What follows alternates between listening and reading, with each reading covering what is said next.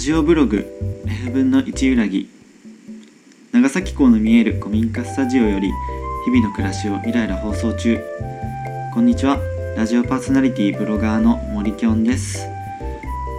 いえー、2月2日木曜日、えー、午後3時、えー、F 分の1裏木収録しています、えー、皆さんこんにちは。えっ、と今日はすごく天気がいいですね。あの最近までちょっと曇り気味だったんですがすっごい今日晴れてて気持ちがいい一日となっています。皆さんいかがお過ごしでしょうか？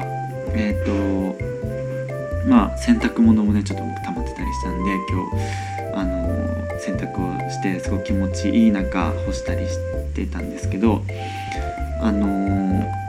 お昼ご飯をね縁側で食べたりしてたんですが、まあ、すごく気持ちよかったのであの窓を開けてご飯食べてたんですがさすがにちょっと開けるとあの寒かったですね。はい。閉めました。はい。あの日差しはすごくあったかいんですが、まあ、風はまあ冷たいなという感じですね。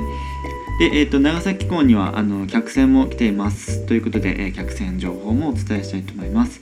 えー、今日、えー、長崎港に来ているのはクアンタム・オブ・ザ・シーズという、え客船です。船籍はバハマで、えーと、16万トン、え長さ、えー、347メートルで、まあえーと、結構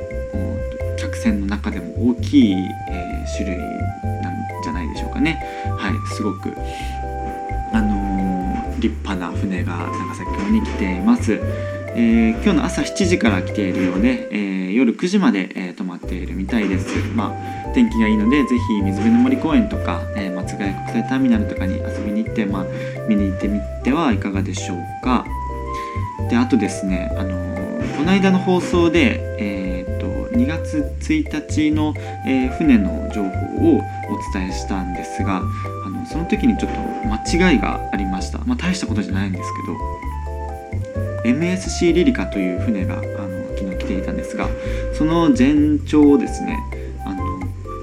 なんか2万7000メートルみたいななんかそんな感じであの言っちゃったと思うんですけどあの本当は274メートルでした。はい、あの桁がってあの小数点をちょっと見落としていて あのこ5桁あるなと思って2万7000メートルってこれ27キロってことはめちゃくちゃ長いなって思いながらなんかあの喋ってたんですけどよくよく考えてみればそんな船 あるわけないなと思って2万2万キロってどれぐらいだよみたいなあの長崎に絶対入んないと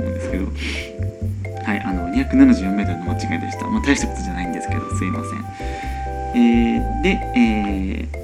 明日、明日じゃねえや、明後日か、えー、土曜日、えー、の客船情報も、えー、お伝えしておこうと思います。えー、土曜日に来るのは、えー、スカイシーゴールデンエラーという客船で、えー、朝8時から夕方5時まで来ているので、えー、ぜひ見に行ってみてください。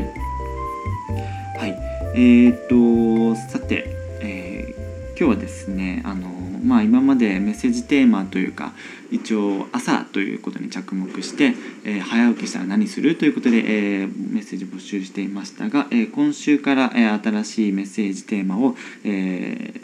募集したいと思いメッセージテーマを、えつけたいと思います。え題して、え今日がなんだかいい日になるあなたのプチ習慣」を、え集めたいと思います。皆さん何か習慣とかありますか、まあ、趣味といってもあんまり変わりはないのかもしれませんがあのまあ習慣という言葉をちょっと調べてみました、まあ、どういう意味なのかっていうところですね、えー、インターネットで調べてみるとあることが繰り返し行われた結果そのことがしきたりになること。習わしやしきたりのことを習慣というみたいです。あの漢字を見ても考えさせられますよね。え習うという字と慣れるという字。まああの一回やるだけでは習慣ではなくて、まあ、何かをこう習ってそれを日々繰り返すことで、え慣れ親しんでいくことですかねそういうことを習慣というみたいです。えそんなあなたが、え欠かさないえー、プチ習慣みたいなものを、えー、教えてください。なんだかこれをすると今日がいい一日になるんですとか、えー、こういう時にはあの本番大会の本番前とかそういう時にやるといいんですよっていうような、え、習慣をどんどん、え、教えてくれたらなというふうに思っています。え、なぜ、え、こんなテーマを今日は、え、題したかと言いますと今日はすごく、まあ、天気も良かったですしあの少し余裕時間に余裕があったので友達と声をかけて朝活をしてきました。あの学校にまあ早く行ってですねそれぞれが読書とか、えー、パソコンの作業とか、えー、学校の課題とか、えー、やっていきました、まあ、中にはあのサークルのあの楽譜の写しをこうしている人もいましたあの後輩練習する後輩のためにあの作ってるんだというふうに言ってて、まあ、各々のやりたいことを、まあ、朝活ということでやっていたんですけれども、まああのー、まあ、作業に集中する時は静かにみんなやっているんですけどたまにお話もしますよね。えそんな時に今読んでる本の話とか、あの、習慣の話とかが、まあ、出てきたりしまして、うん。まあ、読書も、まあ、趣味というか習慣というかその中に入ると思うんですけどあの友達にですね1日10秒掃除をしているっていう人がいました、まあ、そういう習慣とか、まあ、最近始めたものかもしれないんですけど、まあ、1日何かのこう節目の時、えー、夜寝る前とかお風呂に入る前とか、朝起きた時とか、え、何かがあった節目の時に10秒なんか掃除をするらしいです。え、物を片付けるとか何でもいいんだけど、え、そうすると、まあ、あれもこれもっていうふうになんか10秒超えちゃってなんかいろいろ片付けたりするらしいのでなんかどんどん家がきれいになっていく片付けられていくそうなのであそれいいなっていうふうに思いましたなんか1日10秒掃除なんていう皆さんどうでしょうか？ー、そんなこんなでですねまあなんか習慣っていいなと思いながらあのいろいろとこう考えていたんですけれども最近僕があの読んでいる本っていうかまあ結構前から読んでる本でまだ読み終わってないんですけど「夢を叶える像」っていう本を読んでいます。皆さんご存知ですかね、え水野真紀也さんっていう方が書いた、まあ、結構売れてた本だと思うんですけどあのまあ主人公はこう普通の一般的なサラリーマンで、えー、変わりたい成功したいって思いながらもなかなかあのその夢が叶わないっていう時に、えー、象の、えー、インドの象の神様ガネーシャっていうえ関西弁の 像が現れるんですけど、えー、そのガネーシャが日々小さな課題を、えー、ちょっとずつ与えていく。でそれを主人公はこなしながら、えー、成功、に近づいていくっていうようなストーリーなんですけど。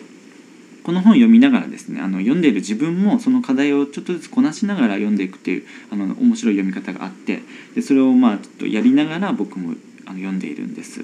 なので少し時間がかかっているんですけど結構あのなんだろうな成功するためにはっていうことでなんか難しい課題が出されるんじゃないかっていうふうに思うかもしれないんですがあのすごく簡単なものがま出されるんですね。それを必ずやると。で、えー、それでこう何かこうつかん感覚を感じるものがあるのでそれをこう成功に近づけていくというかね自分の中に落とし込んでいくっていうような感じなんですけど。その中でいろいろあって結構面白いのがありまして少し紹介したいと思うんですが一つに食事を腹八分に抑えるっていう課題がありました。これ何でかっていうとなんか必ずこう満腹にならないと人はなんかこう満足できないような感じになっている人いませんかね？あの夜ご飯とかバイトとかお仕事が終わった後結構お腹空いてますよね。その時についついコンビニで買い食いしてしまったり夜ご飯あるのにとか昼ご飯食べたばっかなのにちょっと小腹空いたからデザート買うとか。なんかそういうあの満腹にならないとちょっとこう満足できないような体になっているのってちょっとあんまり良くないらしくて。腹八分でもう十分だよっていうようなあの教えなんですね。なのでちょっとコンビニに行こうになった時にあいや腹八分ご飯食べれば腹八分ぐらいになるかっていうふうに思い出してちょっと我慢するみたいな。そういう、えー、習慣です、えー、次に、えー、1日何かをやめてみるっていう課題が出されました。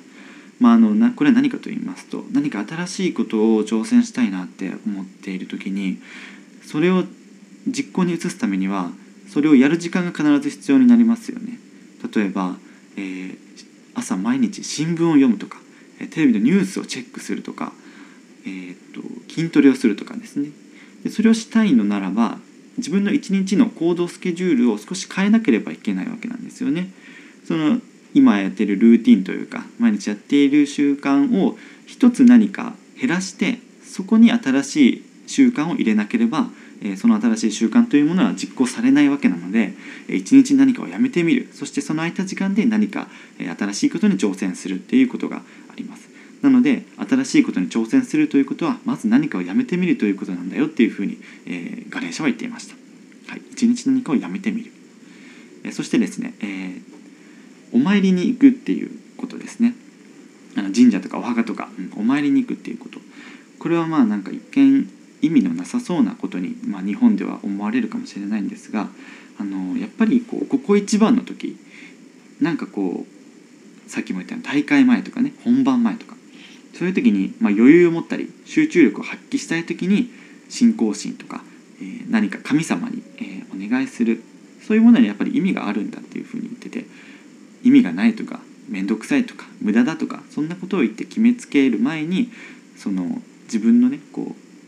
余裕を持たせるためにも無意味なことに、えー、自分の時間を割くっていうものも大事なんだよっていうことを言っていましたついこの間あの僕も就職祈願であのゼミのメンバーで諏訪神社にお参りになって行ってきましたが、えー、それこそやっぱりしっかりそこでまあなんか神様いつもありがとうございますお願いしますなんていうふうにお願いすることで、まあ、ここ一番の時になんかこう余裕を持てたりするんじゃないかなというふうに思いました。えー、あと最後にですね、えー、人気店に入り人気の理由を観察するっていう課題がありました。えー、例えば、まあ、行列ができてるお店とかいつも人が人でにぎわってるカフェとかすごく雰囲気のいいお店とかありますよねそういう人気なお店に入ってみてなんでここは売れてるんだろう？なんでここは人がこんなにたくさん来ててすごく美味しそうな顔して食べてるんだろうっていうふうにあの観察をしてみるんです。まあ美味しいからじゃないとか物がいいからじゃないとかまあそれもそうなんですけどやっぱり細かなところにお客さんとかバイトさんとか従業員の心遣いとかおもてなしの心が隠されていてそのお店に訪れたあなたを幸せにするためにあなたを笑顔にするために、えー、お店をの雰囲気作りとかその接客とかねそういうことを心がけているんだよっていうふうに言っててだからこのお店の人たちやこのお店はあなたを愛してるんだよっていうふうに言っててあそうなんだここのお店好き俺がすごくいいなって思うお店はあこのお店が僕を愛してくれているからなんだっていうふうに気づいてあなんかちょっと探してみたくなったなと思ってこうあのちょうどカフェにいたのでこれぐるっと見回してあここがいいとこだなっていうふうにあの理由を観察してみたりしました。はい、なので、まあ、行きつけのお店がある人とか、あのなんか人気なお店に入ったりした時はその理由をちょっと観察してみると何かいいことが見つかるかもしれません。はいえー、こんな感じでですね、えー、僕もまあなんかいろいろと、えー、習慣とか一日をいい日にするために習慣を、え実践していきたいなというふうに思っているんですが、えー、ぜひ、えこれを聞いているあなたの、え一日がなんだかいい日になるプチ習慣を教えてください。ということで今週のテーマ「今日はなんだかいい日になるあなたのプチ習慣」ということで皆様からのメッセージをお待ちしております。え最後はおまかせナンバーを紹介してお別れです。おまかせナンバーとは、えー、ラジオ DJ 森きょんがおすすめするナンバーを、えー、リスナーの皆さんに聞く聞かないはお任せするという意味です、えー、本当は流して聞いてもらいたいのですが著作権には、えー、今回ご紹介するおまかせナンバーは、えー、Perfume の「リラックス・イン・ザ・シティ」という曲です、まあ、今日のすごく晴れたいい天気の日にねすごく合っている曲だなというふうに思って、えー、なんか心地いい気分に皆さんなっていただきたいので是非聴いてみてください。はいそれではもしよかったら聴いてください。Perfume で「リラックス・イン・ザ・シティ」ラジオブログ1分の1裏木は iPhone アプリ、ポッドキャストで配信しています。ポッドキャストのアプリで、ひらがなでラジオ、カタカナでブログ、ラジオブログと検索し登録をお願いします。またブログホームページにてメッセージフォームを常設しています。今週のテーマは今日がなんだかいい日になるあなたのプチ習慣。ということで、えー、皆様からのメッセージお待ちしています。ラジオブログ F 分の1揺らぎここまでのお相手はオリキョンでした。